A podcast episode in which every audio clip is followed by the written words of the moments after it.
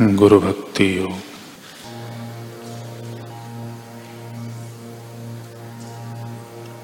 गुरु एवं ज्ञानी पुरुषों का सानिध्य। मनुष्य जीवन में कभी कभी ही मिल सके। ऐसा दुर्लभ मौका है। किसी प्रकार के ज्ञान की प्राप्ति विशेषतः आत्म विषयक मूल्यवान ज्ञान की प्राप्ति गुरु से ही हो सकती है। गुरु की परोपकारी कृपा शिष्य के लिए सर्वस्व है। आत्मज्ञान के द्वार खोलने वाली गुरु की कृपा ही है।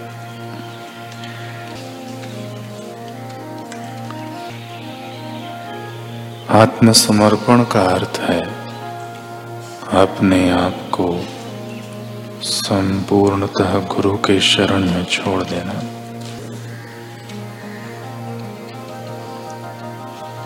तृष्णा एवं मोहम भाव आत्मसमर्पण में कदम कदम पर विघ्न रूप बनते हैं।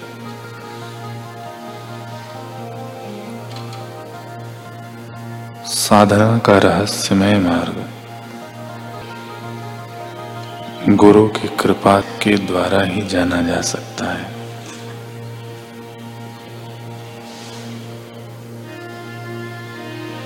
अगर आप सच्चे हृदय से आतुरता पूर्वक प्रार्थना करेंगे तो ईश्वर गुरु के स्वरूप में आपके पास आएँगे।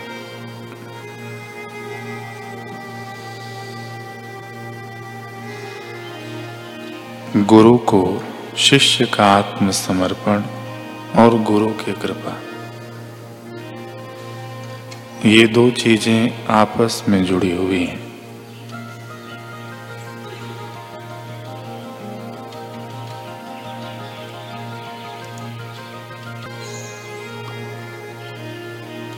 गुरु के द्वार की महिमा बताते हुए गुरुदेव कह रहे हैं कि भगवान कहते हैं, ममय वांशो जीवलोके, जीवभूत सनातन। जीव में शिवत्व बीज रूप में निहित है। इस बीज को योग्य वातावरण मिलने पर यह अंकुरित हो जाता है। और क्रमशः विशाल वृक्ष बन जाता है।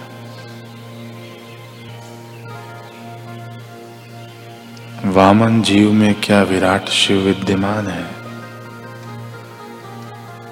बढ़ के एक छोटे से बीज में क्या विशाल वट वृक्ष नहीं छुपा है?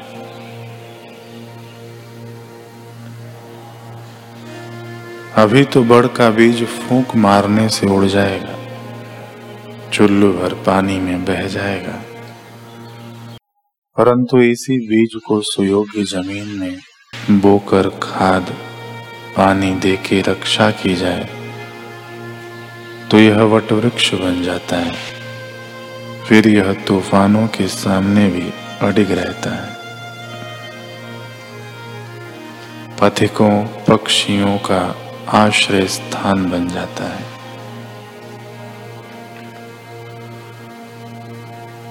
नए नए साधकों की स्थिति गर्भवती स्त्री के समान होती है। शिशु को जन्म देने वाली माँ अपने उदरस्त लाल को संभालने के लिए कैसा ध्यान रखती है? खान पान आचार व्यवहार पर नियंत्रण रखती है। कहीं उदरस्त बीज को हानि न पहुँच जाए। तुम में भी चैतन्य का दैवीय बीज बोया हुआ है। उसकी ध्यान से रक्षा करें। जैसे ज़मीन में बोए बीज को चीटियाँ खा न जाए, पक्षी चुग न ले। अंकुर के पत्ते आने के बाद बकरी उसे चबा ना जाए। इसका ध्यान रखा जाता है। ऐसे ही साधक भी अपने दैवी बीज की रक्षा में सतर्क रहे। और साधक का संग न करे। आहार विहार शुद्ध रखें। काम क्रोध से बचें। अनावश्यक बोलना और दुनिया के पचड़ों में उलझना बिल्कुल छोड़ दें। संयम के द्वार खोल दोगे। छननी जैसे हो जाओगे। तो यह अमृत टिकेगा नहीं। अभी उसका ख्याल नहीं आएगा, पर जब अवसर चूक जाओगे, यह अमृत मिलना बंद हो जाएगा, तथा पंछी के समान मुक्त स्वभाव वाले संत फकीर अपने देश चले जाएँगे, फिर पता चलेगा, और तब पश्चाताप के पत्थर के सिवा हाथ में कुछ नहीं आएगा। अतः हाथ में आए हुए वर्तमान को पहचानो। पूरा लाभ लो। गंगा बहती है तब तक गोता लगा दो।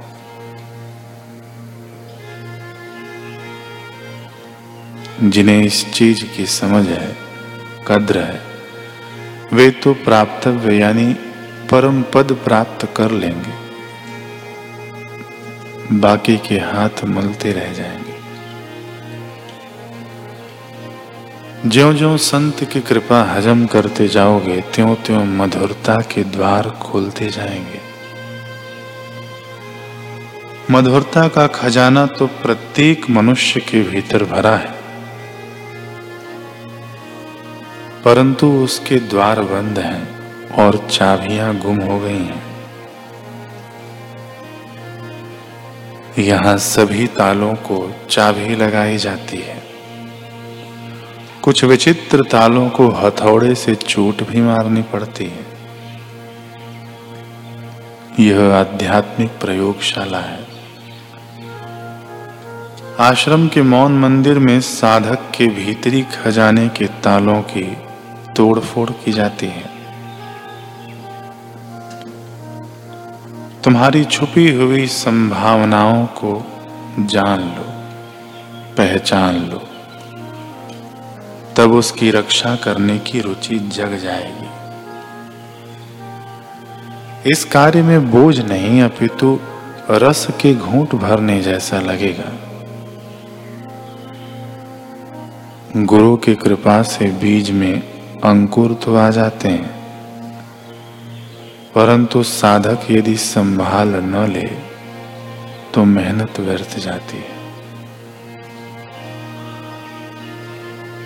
महिला को तो हाड़ मास की देह को जन्म देना है, जबकि साधक को तो ईश्वर को जन्म देना है। तो हिसाब करो, कितना अधिक ध्यान रखने की आवश्यकता है। आहार, विहार और व्यवहार। शुद्ध रखो। शुद्ध और सात्विक व्यक्तियों का ही संग करो। अन्य लोगों का संपर्क हो सके उतना टालो। तुम्हारे से जो लोग आध्यात्मिकता में निम्न हो, उनसे बचो। किसी से घृणा न करो।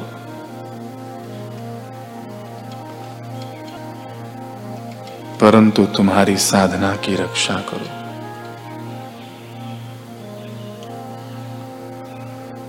सभी जीवों के प्रति भीतर से प्रेम रखो, परंतु उनके कुसंस्कारों का पाश तुम्हें न लगे, इतना दूर रहो। सजातीय यानी अपने लक्ष्य के अनुकूल सजातीय संग करके तुम्हारे व्यक्तित्व में सजातीय प्रवाह विकसित करो। अफसर और चपरासी दोनों मनुष्य ही हैं, परंतु दोनों के विकास में अंतर है। दोनों की योग्यता अलग है। दोनों को एक ही श्रेणी में नहीं रखा जा सकता। तुम भी तुम्हारी श्रेणी वाले लोगों के साथ उठो, बैठो, व्यवहार करो, श्रद्धालुओं का संग करो। यदि तुम सावधान नहीं रहे तो साधना तोड़ने का प्रयास चारों ओर से होगा। नन्हा दिया हवा के झोंकों से बुझ जाएगा। निंदा खोर निंदा करेंगे। व्यवहार चतुर कर्तव्यों का ढेर तुम्हारे आगे खड़ा कर देंगे इन सबसे बच जाओगे तो सदगुरु की ओर से कसौटी के थपेड़ों से विचलित हो जाओगे।